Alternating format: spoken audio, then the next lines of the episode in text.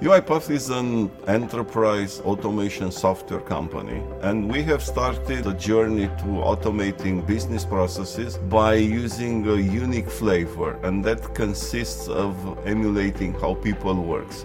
In most systems, the data is not in a human readable format. It's not easy to understand. Data has a much better human format if you look in from the user interface perspective people have coded a lot of metadata in the interface itself. To us, always RPA was meant as an um, entry, as a gate to enterprise. People don't want to do this type of tasks that we are automating. So we are talking with few customers as automation as a perk for their employees helping them becoming uh, literate in building automations will improve clearly their careers.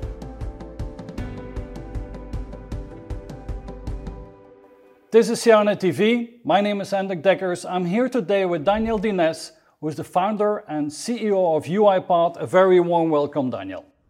Thank you so much, Hendrik. Thank you so much for having me here. Daniel, you grew up in Romania. You have a master's degree in mathematics and computer science from the University of Bucharest, and you moved to the US in 2001 to work for Microsoft. You went back home in 2005 where you started your own company, UiPath, and that uh, you moved the headquarters of that company uh, to New York City in 2018. So, Daniel, you are known as the boss of the bots. But tell us in a couple of sentences, how would you describe your own company? How would you describe UiPath? What is really unique about your organization? UiPath is an enterprise automation software company, mm-hmm. and we have started uh, the journey to automating business processes by using a unique flavor, and that consists of emulating how people works. Mm-hmm. We use a lot of computer vision uh, technologies in order to see the screen of computers more like a human user is seeing and we can emulate all the steps you can normally do to complete a task like paying an invoice or entering information into an ERP system. And there are many across different industries different departments in a company. So Daniel tell us a little bit more about yourself. What is your background and what are really the beginnings of UiPath and where is the company going now? Well, I was born in Romania. Mm-hmm. My early life was mostly about, uh, you know, reading. That was my first passion in life, not math or computer science. But in the communist Romania, it was very difficult to make a career as a writer, especially, you know, it's been a lot of bullshit to, to get there. So I basically gathered any talent left for math. And I went to the university where I studied uh, math and computer science. And uh, that led me to, I think, uh, a good career. Because early on, I, I got an uh, offer from Microsoft. So I moved to Seattle, where I lived for five years. I worked in Microsoft on a very for a very interesting uh, product group. It's called uh, SQL Server, Microsoft Database. I know that many CIOs are very familiar with this technology, and it helped me to understand how to build enterprise grade products. How what do you what do customer you know kind of expect for enterprise grade? But five years later, I took the crazy decision to move back to Romania. It was, you know, because of various reasons, personal reasons, also professional reasons. I thought at that time, because my bad English and, you know, I didn't accommodate so well there in Seattle, I thought mm-hmm. that my career has stalled.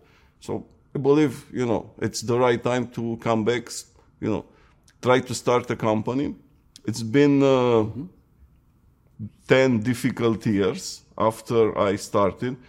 We have not found the product market fit from the beginning. So basically, we, I got a few people that follow me and we bootstrap the company using consulting work, but all the money that we made from consulting, we put into building different products. We started something in mm-hmm. consumer, didn't work. But we discovered as part of this initial products, we built this small library that is about computer vision, understanding screens of other applications. And we discovered this is something that actually we can sell to other software companies. So this is how we pivoted, you know, in after five years to a fully product company.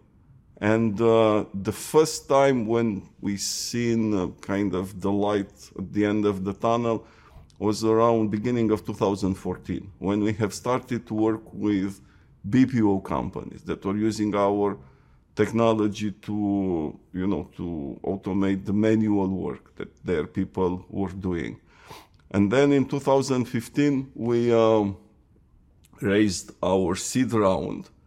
So we got some good uh, investors in, uh, in the company that helped tremendously. And from 2015 to now, we grew. It's been one of the fastest uh, growing and so enterprise software ever. To put things in perspective, in July 2007, 2015, we were still like 10 people in a small flat in Bucharest. And now we are uh, really, if we look at the last quarter, we are like uh, more than 800 million in uh, recurring revenue, growing 59% quarter over quarter and uh, we have more than 4,000 people in the company now. It's been, you know, quite some. It's been quite a ride, I think, the last seven years. That's an amazing story, an amazing ride. So, so tell us a little bit about the pains and, and the secrets that you have to to grow so fast, because that must be very, very painful. That's that's very difficult. So, so what's your secret in building your organization so fast? Well, the secret sauce, it's a combination of a bit of craziness and uh, some sort of laziness because I always said about myself, I'm a lazy guy. And in turn, being lazy helps because you tend to delegate. I'm not a control freak at all. I'm the opposite. I'm, for me, it's very easy to delegate. And also it's very easy to trust people. I believe trust is essential. I've seen many companies that cannot scale because they uh, they have a trust issue. So they basically hire mostly people on their own tribe, if I can say like this. But we scaled really across the globe, you know, from day one. So we are one of the few companies that scale simultaneously, and almost our revenue was for longer time, almost equally split between US EMEA and APAC. So we scale simultaneously. So on, and we hire leaders all across the world. So this is, I think, my biggest realization in life, if you want. Just building a very diverse team, very diverse cultures. They work very well together and kind of speed up the company. Now, Daniel, let's talk a little bit about the, the, the topic of the data economy. Uh, so um, our organizations, they have been gathering um, huge amounts of data and the amounts of data are growing uh, every day. And, and so they need to get value out of that and they need, companies need to monetize uh, that data. They need to optimize the processes, monetize the data. So how do you look at this? And how do uh, companies really be, can be successful by leveraging the value of the data that they have? I can talk about our approach to help companies, mm-hmm. you know, look at their data. First of all, we all know data is uh, is really in many different systems. It's not just one system. Many companies are trying to build data lakes, but it's a difficult endeavor. Mm-hmm. And in most systems, the data is not in a human readable format. It's not easy to understand. If you look the data in SAP, for instance, it's very difficult to look at the tables in SAP and understand what's there. But where we can help, data has a much better human format if you look in from the user interface perspective. People have coded a lot of meta data in the interface itself that you don't find at the data level, in the database level. So our robots are capable of navigating different systems, gather data from the user interface, equally well as using APIs, but this data is annotated. It's, it, it's a data that has the metadata, so makes it much easier to kind of store it in a data lake. It's in a way we kind of free people from being uh, prisoners of this, you know, system of records because we, we can mm-hmm. take everything they have and put them into a data lake and then use, you know, powerful analytics on data that makes sense already. People spend a lot of time on curating data, but our robots get the data already curated from the user interface itself. I hope it makes sense yeah. for you. Yeah, absolutely. And where do you see the role of, of the CIO and, and, and the IT department is in this? Do they need to build like competence centers where they can automate and build robots? Uh, or do you also believe in, in, in, the concept where everybody in a company should have their own personal robot? Well, we believe in uh, both. The role of uh, the CIOs and the you know IT is uh, is mostly about uh, build you know running the systems, running uh, RPA and automation. It's a big enterprise system it's not a simple product tool you install on your desktop. It's a big system. It offers a lot of governance uh, tools, you know, across the automation. It, it prevents you building spaghetti automations. So it has to run under the governance of CIO and ITs. Now I've seen after this, this is a must. But I've seen in terms of who builds and who maintained the automation, I've seen different models. It's, it can start from IT. So we, we work a lot with IT for IT automation projects or application testing projects. So which are mm-hmm. really typically IT. On the business side, I've seen uh, many times center of excellences built by businesses where they attract both kind of uh, professional developers that are using our technology, but also citizen developers that are capable of uh, automating really small, simple use cases. So, in uh, in conclusion, the this technology is, is, at the intersection of business and IT, and it's for us it's essential they collaborate well. And also, it's essential mm-hmm. that we have uh, both a bottom up and a top down dynamic in order to achieve the velocity to go fast across an entire big enterprise. Okay. Now, I, I, can see a lot of opportunity to make processes more efficient and cheaper and take away repetitive tasks from people. Do you also have good examples where these robots are used to really do innovative work and, and, and do new, uh, new things that are impossible uh, without, uh, without your software? Well, I think it's like uh, in all technologies, the, the robot itself, it's not, uh, it's not really intelligent in the sense of a human user. The robot can emulate more like repetitive tasks. And also the robot can be trained to make routine decisions. So, you know, giving a small loan up to a thousand dollars or something, you build the machine learning model and then you train it and then the robot will use the model and will offer the loan if some part. But that, this is not, I don't call it truly intelligence, really. So mm-hmm. what our, our robots actually help people to clear somehow their daily plate of tasks, of the low value, repetitive tasks, and let them focus on more, much more high value tasks, like making, you know, create, being, being creative. Our robots are not creative.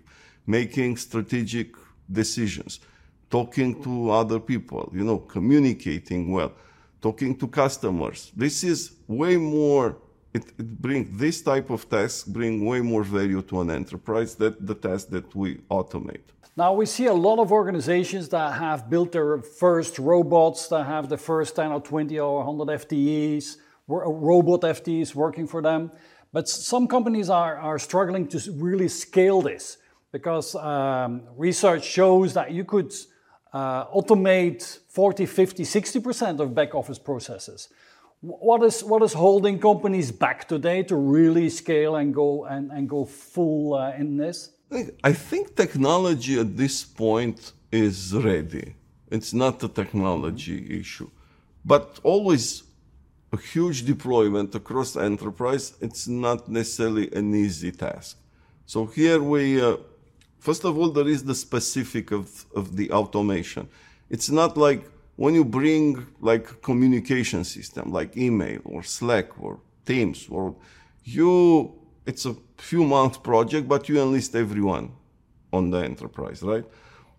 On automation, you need to identify processes that can be subject to automation, and this is one of the bottleneck.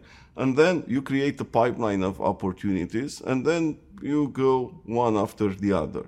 So it's it's naturally a longer you know, kind of uh, approach. And we don't believe there is an end to this approach. So you continue to this. And our, if you look at uh, some of our, uh, you know, revenue metrics, our net retention rate, it's more than, it's 144%. It's more than, so we aim to be more than 140%, which is huge. That means that our existing customers re- you know, increase the adoption of our technology in excess of 40% year over year. This mm-hmm. is, yeah. there are very few companies that can achieve this.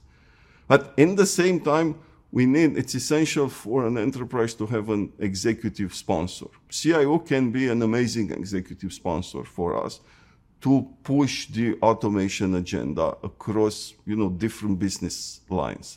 Now we, st- I mean, we're in a special times, right? Uh, I mean, we're coming out of the pandemic, and so people are reconsidering how they work. And so uh, we're talking about the, ra- the, great resignation, and people are, are, are, fed up with, with boring jobs. Where do you see the role of, of robots and, and RPA in this? How, how, do you can, how can you give people more uh, and more interesting work? Look, you, you raised the ball really to me. in uh, with this question. It's uh, it, it's actually a great uh, tailwind for us. This phenomenon, mm-hmm. and it helps us on uh, you know on multiple plans. First of all, people realize more and more that they need to automate routine tasks. I've seen you know one of our uh, client, an insurance company, they had like 800 open position for data entry, which is huge. So crazy, they, yeah. yeah, it's crazy. So they need, so the awareness to bring automation is huge.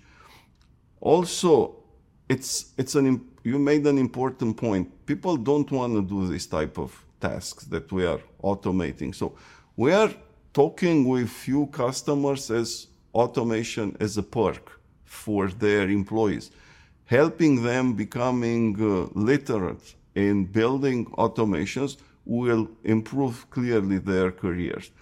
For instance, you know, I was talking recently with uh, with a sizable investment bank here in New York, and uh, they told me in the last 12 months we had 40% attrition, which is kind of unheard of, and it's a good investment bank. It's so now they we are they are considering offering a robot as a perk to all employees to retain the talent and being capable to attract new talent.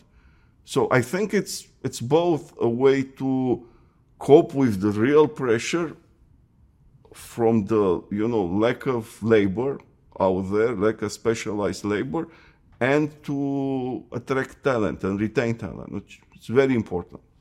So, Daniel, some of the, our CIOs are still hesitating to, uh, to debark on this automation journey. What, what, what will you say to them?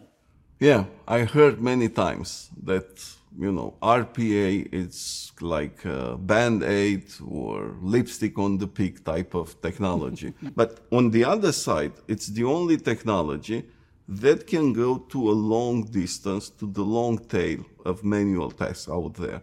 The only alternative to RPA is manual work. There is no other. Of course, we will digitally transform and gradually this task will be eliminated, but that might take decades. It's not something that will happen, you know, just year over year. But to us, always RPA was meant as an um, entry, as a gate to enterprise. Our our goal and my goal is to build a full-fledged automation platform, and this is what we started to deliver since 2018 when we announced our platform. And at this point, UiPath offered the most comprehensive automation platform that combines the best-in-class API automation with best-in-class computer vision automation. This is extremely powerful for CIOs because I, I believe you will need to have both. And why would you build competency in both or someone that understands it's it's the same type of low code no code workflow automation that powers both approaches in our world. So i think it's extremely powerful for cios to adopt you know an end-to-end powerful platform that will give them all tools and resources to automate almost everything that it's automatable today. Daniel, you, sp- you speak with a lot of top digital leaders, top CIOs around the world, right? And so if, if you look at what they're doing and what they're focusing today, what would be the advice that you would give them to, to further build more data centric companies and, and really create a data economy for their, their organization? I think there are few trends that are uh, really, really powerful together cloud, it's obviously one big trend. And I would say low code, no code application building and automation building, it's another huge trend. I've seen, uh, I've seen big enterprises that have like 4,000 custom apps. It's a nightmare to maintain. 4,000. So it's, it's clearly, it's a move to move them to cloud, to bring as much automation into it, to build them more on low code, no code tools that are easy to maintain. I mean, this is these two. I see really cloud and low code, no code, and automation as a very powerful, you know, converging trends. Let's talk a little bit about your leadership style because I'm, I'm, I'm seriously impressed of what you've built. And you already shared that you're a little bit crazy and a little bit lazy, which is quite amazing. So, if, if we would ask people around you, uh, on, on, on your leadership style. What do you think that they will say about you when you're not around? Well, well, maybe sometimes they will need more support from me because I'm not such mm-hmm. an uh, you know operator guy. But I am I am very engaged in the business, Henry. I uh, what uh, what I like to do. It's not I don't like to lead by using only my executive team. So I, I mm-hmm. of course, it's, it's natural because I, I built this company from scratch. So I connect with many people and they gave me a good perspective of the company. So I always look at their perspective. So I, my, my philosophy is that you have to prevent before something extend into a big issue. It's like cancer. The only way to, the best way to deal with cancer is to discover it early on, and then it's easy to fix. It's same in a big company. You discover a problem early on before it spreads, and you fix it, and then uh, you are in a much better shape. But you cannot discover if you don't have your eyes, you know, if you don't have your scanner of the company.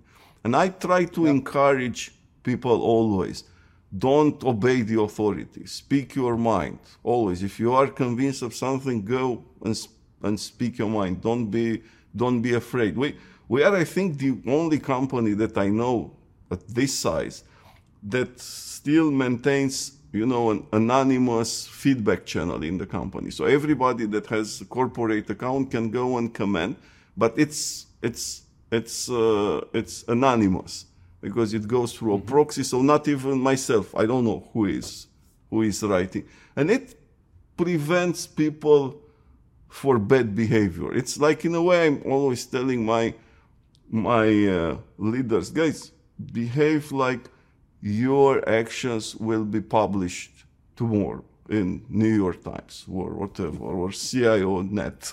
So, and I think that leads on a long time. I think that leads to a better company. Then, because of course, sometimes maybe you can argue for a tactic that it's it's better to keep it from the company. But longer time, I think transparency wins. So I my aim is to build a very open, transparent company. Okay. Now, what is it that drives you, um, Daniel? Because originally you wanted to become a writer, and now you're a CEO of an enterprise software company. So, so what is it in, in, inherently that drives you, that makes you happy? Well, I'm rarely happy. I, I, Henrik, I personally don't believe in happiness. I, I believe the pursuit of happiness in itself, it's a mistake. Happiness is a mm-hmm. byproduct of doing the things that matter. And Yeah. so I think that I, this is my destiny to, to build this. It's, it came to me, it's, it's really, it's really something ingrained in myself. It makes me happy or not. I don't think this is the real point, but makes me feel better rather than not what I am doing. Okay. Now, the four values that uh, you associate with your company is that is, is to be humble, to be bold, immersive, and fast. That's uh, what we learned from your website. Can you elaborate a little bit on these core values of your company? Yeah, I think it's uh, interesting for your audience to, to give you perspective, historical perspective, how we got to these values. So when we were still a small company, but on the verge of growing, like 2014, 15, 16, we were uh, really looking at what what are our values. How how do we want to shape this company? So we were really very impressed by the work of Netflix, and they had this uh, corporate culture. It's you know 100 slides from Netflix. It's quite amazing how they describe their company. So we were heavily influenced by uh, by Netflix uh, ideas. But when we talk about values, we were thinking always what is we are honest, we are transparent, we we want to build an open software and uh, we we are laid back type of people. We don't like, you know, big bosses with big visions that tell us what to do, all sorts. But you eventually end up with many values that I, I think kind of they they are dilutive. So I I was uh, thinking hard, and I reached, uh, you know, at some point an idea about if we have to choose only one value, one thing, one word that defines us, what, would be that word? And then I, I looked deeply into who we are and why we are here, how it's possible a bunch of, you know, engineers, you know, were capable of winning in the enterprise market. It's, it's very rare. And uh, so to me, one thing was our uh, competitors, much bigger than us, were quite arrogant with customers. We got our early customers because our competitors were simply arrogant. And they customers don't stand arrogance. And then I, I learned also to swallow my engineering pride. And that was a big thing for me to pivot from being a proud engineer building, you know, the most amazing features into someone looking to the customers say thank you for using our product which is amazing really. It's it's the it's the it's very grateful. And also listening to them. Because what's the point of making something that is not it's not worth for anyone to use it? It's a big it's a big shift and i try to convert this shift to to my, you know, proud engineers. We had our debates because they always want to build the, you know, the next feature. But I told them, guys, an enterprise asks you to do something, you say yes, sir. It's not, it's not debatable. Who are we to be smarter than some people that pay and use our product? Who are we to decide, no, this is wrong, this is better, we are better? It's stupid. We are in a very fortunate situation to build a product that was driven largely by, you know, listening to customers. So this is why I put be humble as the core value. That was the number one value. Be humble. And that it's it's kind of very powerful. I think it attracts the right-minded people. It it uh, it helps create an atmosphere where people are uh, people listen to other people, listen to customers. People change their mind. And to me, this is also very powerful.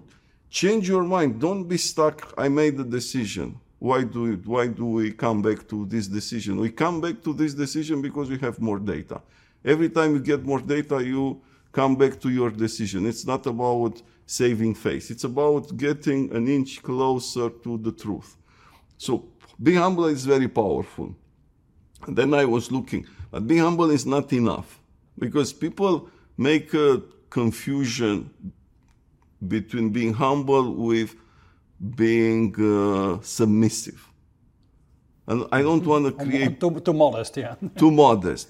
So I, I told them, guys, we need to be bold in the same time. We need to have big goals. And the fastest company will always win. So we need to have big, bold goals and achieve them fast. And the only way to do this is to be immersed in your work.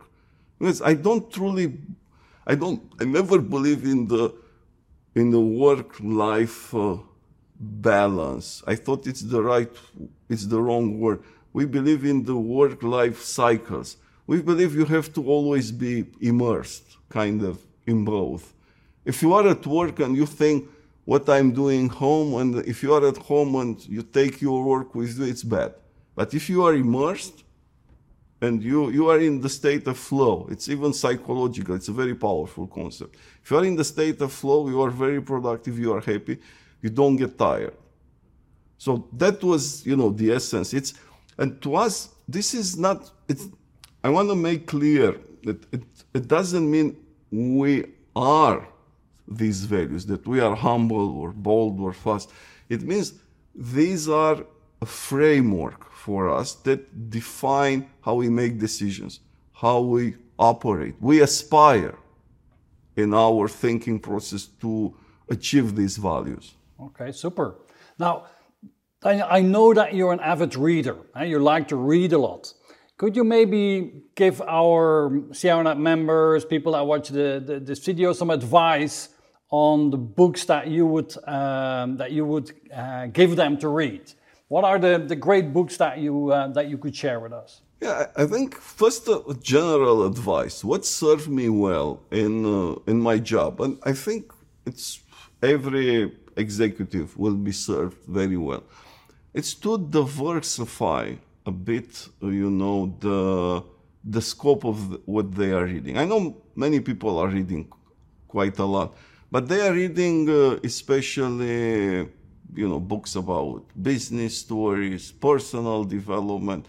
I think mm-hmm. one uh, area that is neglected is like fiction, and uh, this is uh, it's people put so the greatest writers in this world put so much thinking, so much work into basically describing other people because fiction it's really about characters how they interact with each other, how they develop over time.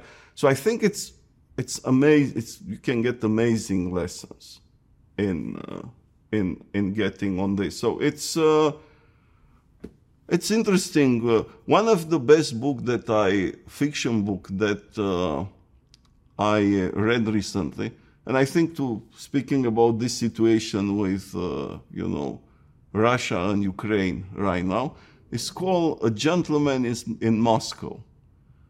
And I think it's quite interesting because it's, it's the story of a uh, Russian aristocrat that was, you know, basically held hostage in Moscow that was controlled by Bolsheviks and his perspective on uh, things. I think it's an, it's an amazing book for, it's extremely well written. It's, people will be captivated by it. Okay. And when can we expect your first book? Are you going to be a writer uh, at some point in your career? Is that an ambition that you have? Well, I never stopped dreaming about it, but unfortunately, my talent for writing it's it's very limited.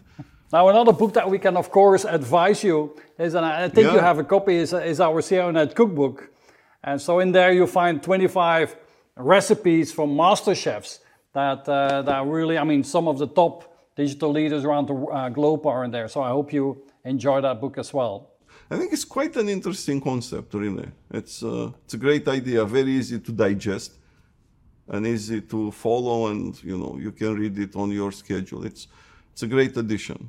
Okay, now maybe a last question that I have for you. Uh, people that are watching our videos are some of them are uh, very ambitious young entrepreneurs or they're uh, young digital professionals that want to build a career or that want to build a company and, and I want to follow your footsteps and I want to be as successful as you are.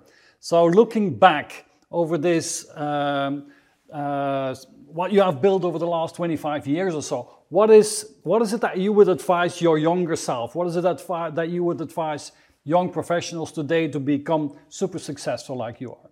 Look, I had uh, my darkest hours when I started as an entrepreneur, and it was extremely tough. And it was I, I had a lot of fear of failure and fear of ruining my career.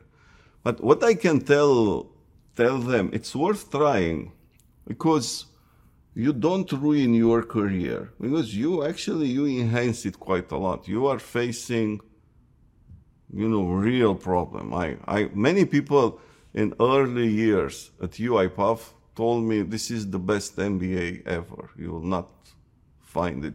So I, I think fear it's it's something that kills the mind. You know, like in this great book mm-hmm. Dune and the movie that was recent. Fear is a mind killer. You don't you don't have to. There is no reason for fear great people will always have, even if, if failure in a startup, it's, it's a great resume for your next company. It doesn't matter. You are, I think, you will, you will enhance your career. So getting to know this, I think it's very powerful. Okay. Can I ask you one last question, Daniel? I mean, you're very successful, but you also told that you, you, you've done your mistakes. So looking back, what was your most brilliant failure that, that, you, that, that you ever did, and what did you learn from it? Well, there were so many that uh, it's, it's tough to pick one, really. But I think most of them were uh, my, my biggest mistake was not uh, understanding enterprise sales and the role of enterprise sales in, uh, in building a company. And uh, so I thought, really, and you know, your CIO audience will laugh at me, but I thought that uh, companies are, they are always have the time and bandwidth to discover all technologies, test for themselves, and just use the best without. I was really surprised. So, one of our first cust- customers, you know, big uh, Swiss company, uh, insurance and reinsurance called Swiss Re. So that was maybe first big enterprise customer. And they asked me to go to Zurich to meet them in person to sign the contract. I asked them why.